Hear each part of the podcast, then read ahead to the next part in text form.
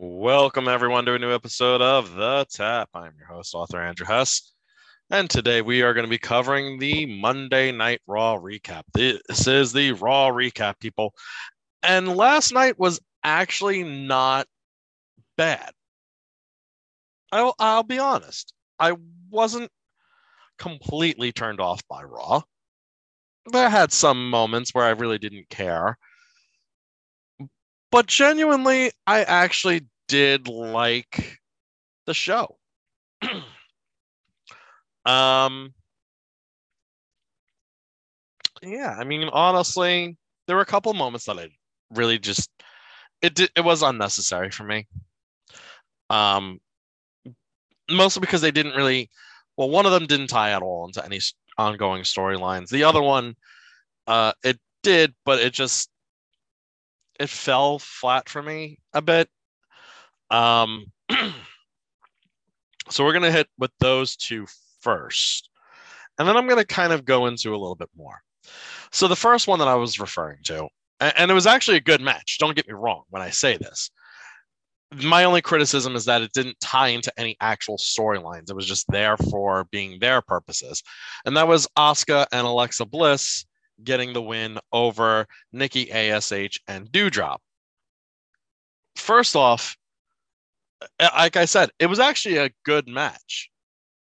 So I'm not criticizing the match or the performance by any of the four competitors.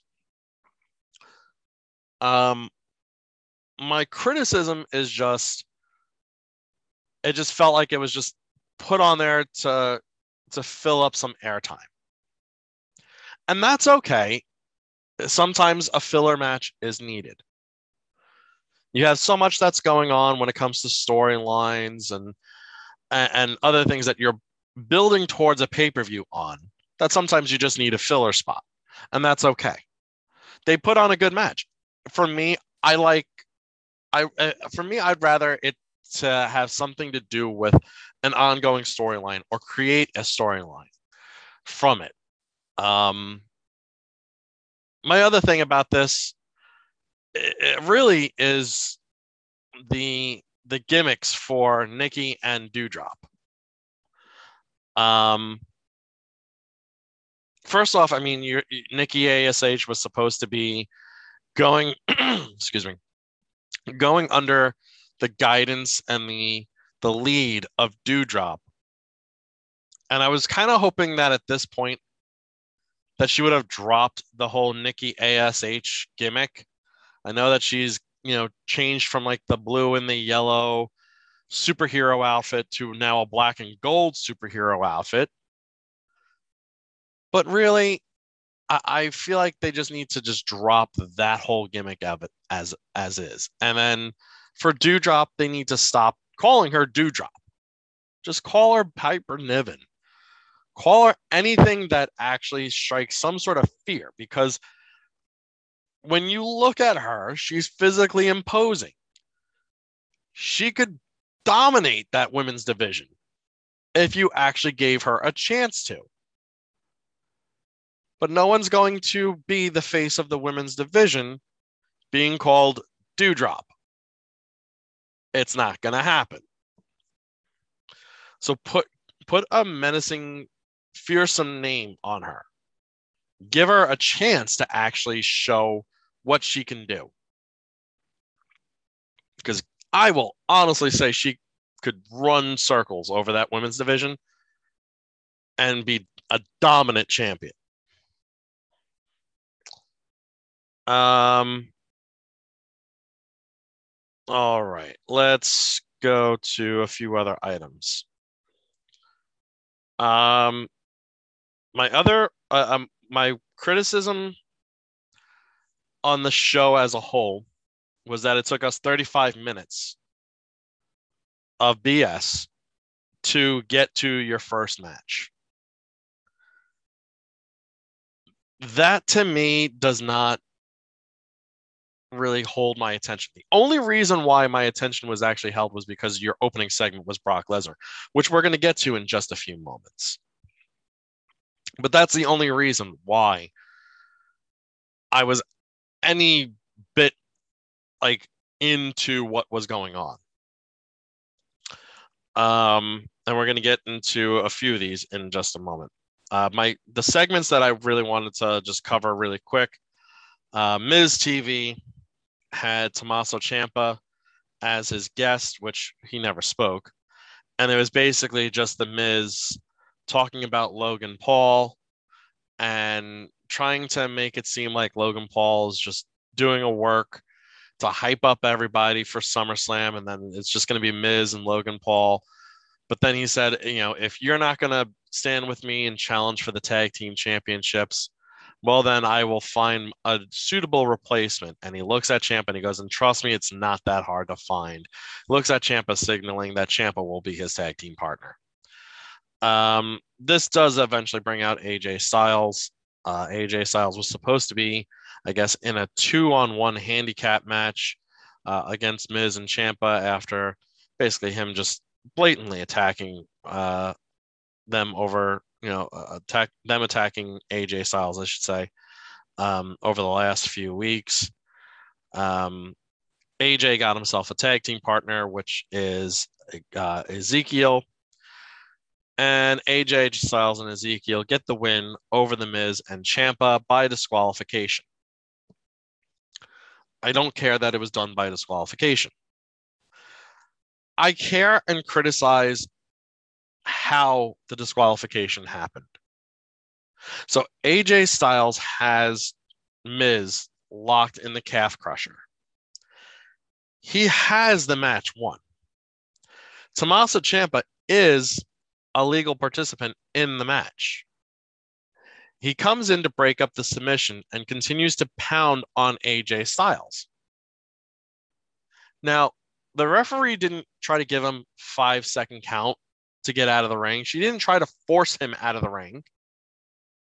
She saw him beating on AJ and went, Come on, come on, get out of the ring. All right, call for the bell. And she rang the bell immediately. I think Tommaso Ciampa got like maybe like four punches in on AJ Styles when he was down on the ground. Why would you disqualify somebody over that?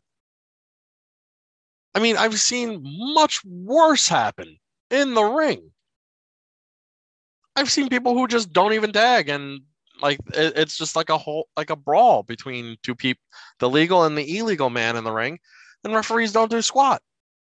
So why now? Why call a disqualification over that? Do something where it would have really been like impactful to be a disqualification. You know, like maybe just like, you know, have him attack AJ Styles and AJ go to battle back and then Tommaso Ciampa hit him with like a low blow or something. Like, come on, give a real reason for a disqualification. But we didn't get that here. So that's my criticism there. The match itself was good. I liked it. Honestly, the matches for Monday Night Raw were were actually decent, and I, I was very happy with them. Um, you had Usos and the Street Profits both cutting promos on each other in the middle of the ring. Um, for whatever reason, R-Truth came out and he said that he's a tag team uh, counselor and Usos were like, "Yo, man, uh, you know, we you've been around our family for years. Like, you know, no disrespect, see yourself out of the ring." And Truth kept on pushing about, you know, the tag team counseling. He goes, "Unless you got a referee shirt underneath there, get out." They take his his made up certificate about being a, a tag team license uh, tag team counselor. They throw it out of the ring. Truth shows that he's a certified referee. And then he actually did have a referee shirt underneath. And the the promo between the Usos and the Street Profits before the the comedy bit of R-Truth was good. It was really pushing for uh, the storyline that they've been going through.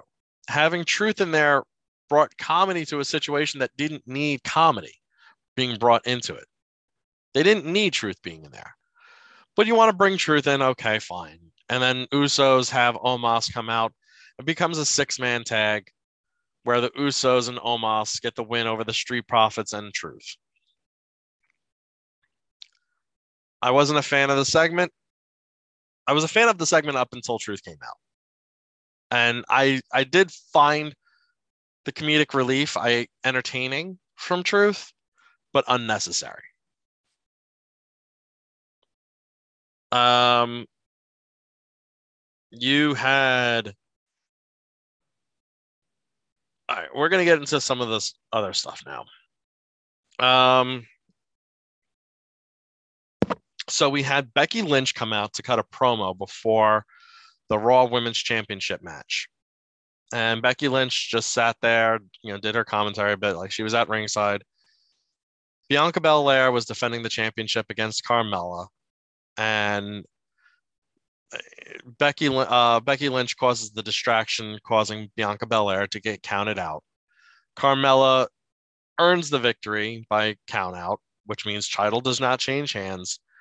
She celebrates with the championship anyway, and Bianca Belair knocks her out, hits her with a punch, and then hits her with a KOD, and walks away with the title.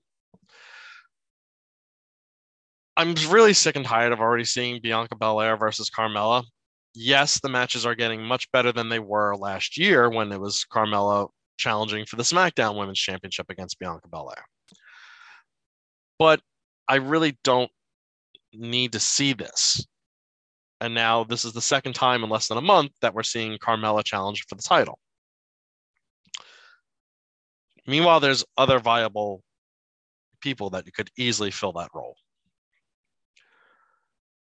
Becky Lynch's promo really had validity to it, though. You had Carmella, who basically just kind of squeaked her way into the title opportunity at Money in the Bank in the first place.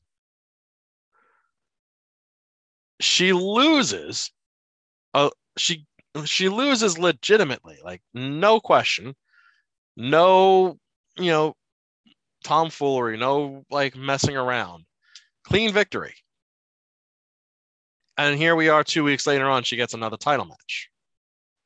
Becky Lynch, in her promo, states that she was the Raw Women's Champion. She lost the title at WrestleMania.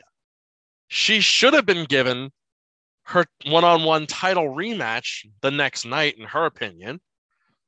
But at the very least, she should have gotten a one on one title rematch. Which, yes, in this instance, she's right. She should have been given a title rematch one on one. Instead, you had Asuka get into the mix and it became a triple threat match. So Becky Lynch has not had a one on one rematch, which she should be entitled to, considering you just gave Carmella back to back title shots for no reason. So in that instance, Becky Lynch is right. But then you Becky Lynch being the idiot that she is causes Bianca Belair to now get counted out, which now makes it where Carmella has a legitimate gripe to say, "Hey, I I deserve a title shot too." So instead of it possibly being Becky Lynch versus Bianca Belair at SummerSlam, it's now possibly Becky Lynch, Carmella, and Bianca Belair.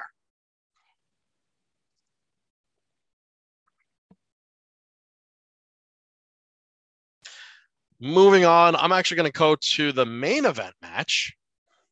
It was uh, early in the night. You had Lashley and Riddle cut a promo. Seth Rollins cut a promo, but your main event match itself was Riddle and Bobby Lashley getting the win over Austin Theory and Seth Rollins. Now, for whatever reason, you had Dolph Ziggler sitting at ringside in a chair, just kind of watching everything, and no one really understood why. And this was a great match. Um, you had basically um, you had Lashley going after Austin Theory for most of the match. You had Riddle going after Seth Rollins for most of the match. Both had their own little, you know, vendettas to go through. Uh, you had Theory poised to to lose, and Seth Rollins pulls him out of the ring, trying to like regroup. Lashley puts Seth Rollins through the little barricade by the uh, by the uh, the timekeeper area. Theory gets back in the ring. He tries to roll up Riddle with his feet on the ropes. And finally, it becomes apparent of what happens. Dolph Ziggler gets up out of his chair, kick knocks Theory's feet off the ropes, and sits back down like nothing happened. Theory gets is wondering what the heck Z- Ziggler's doing, turns around, gets hit with the RKO from Riddle, loses the match. As Theory gets to his feet as Raw's going off the air, Ziggler comes in and super kicks Theory. So now we have a babyface turn from Dolph Ziggler. Now, I don't know if it's going to be a full fledged babyface turn or just him wanting to put Theory in his place type of feel and, and setting up a feud between them. I don't really know what's going to happen here from here on out, but it was nice to see Ziggler doing the right thing. Um, and we're going to see how this all transpires because, I mean, Ziggler was part of the Dirty Dogs, but we haven't seen him or Bobby Roode in months at this point. So I want to see where this goes from here. Uh, going back now to the beginning parts of the show, uh, you had Judgment Day come out for their tag team, uh, sorry, for their one-on-one match uh, against Rey Mysterio. Uh, they cut a promo to start the show. Uh, we'll to start that piece of it. Um, you had Finn Balor and Rey Mysterio put on another phenomenal match. Uh, Finn Balor gets the win, and then basically they keep on their whole promo was focused on Dominic Mysterio.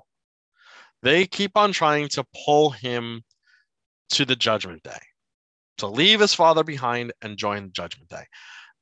And I honestly, here's the thing I feel like it would be good for Dominic to join them, but bad for the group, if that makes any sense. It would be good for Dominic because then he would have his heel turn, his way of getting away from his father. It would give him a chance to be something more than Rey Mysterio's kid. And you could see a dark side to him then evolve. The bad thing for the group is you already got rid of Edge, who had given instant credibility to the group. Rhea Ripley's on the shelf with a head injury. So she's not part of the group anymore. So your only two people are Finn Balor and Damian Priest, which them on their own are solid. But then you're bringing somebody in who, even though he's not a rookie anymore, he's still fairly wet behind the ears when it comes to the wrestling business and the wrestling, you know, and being a wrestler. He's good, but I mean, he doesn't have any real credibility to his name other than being tag team champions again with his father. So it doesn't really make Judgment Day feel stronger. It makes it look like, hey, I'm going to take some weaker guy and make him join us, and he's just going to be part of a group. And then he could be the sacrificial lamb who gets pinned. He's the one who will have the job instead of Damian Priest. That's my opinion. And finally, what was actually probably one of the best moments of the night was the opener. Brock Lesnar comes out in Texas and he starts cutting his promo. Paul Heyman comes out to interrupt him, cuts his own promo, which is then interrupted by Austin Theory. And Austin Theory shows what kind of monster Brock Lesnar is by showing footage from Elimination Chamber when Brock Lesnar just utterly decimated Theory. And he said, I wanted to show this to you, not just for Paul Heyman to take this back to Roman Reigns to see what he's fighting, but also to let Brock Lesnar know I haven't forgotten what he's done to me. And out comes the Alpha Academy. And they think that they got Brock Lesnar beat, considering Chad Gable does a chop block to Brock Lesnar's knee, and Otis tries to just use his weight and power to manhandle Brock. And Brock just gets right up, smiles, and just utterly destroys Gable and Otis. And I mean destroys them. Uh, he one belly to belly suplex took out Gable. Two clotheslines took out Otis from the ring. Lesnar destroyed them both with the, the ring steps, destroyed them both with the with the folding chair, and then F5's Otis through the announce table. I mean, utterly just destructive. And I loved it. This was great. This is the Brock Lesnar that we need. Utter destruction. And he's he's killing it with these babyface promos. So I I want to see more Brock Lesnar as a babyface, not up against Roman Reigns. I don't care about him versus Roman. We've seen it so many damn times already. So them saying this is the last match, please be the last match. I don't ever want to see that match again. But give me babyface Brock Lesnar against anyone else. And let's see how it goes. That is going to be our show for today. I will be back. I actually have a few uh, a few other items that I'm looking at right now uh, in terms of uh, the latest news headlines uh, that I wanted to go over. So I will be back. Stay tuned. This is The Tap.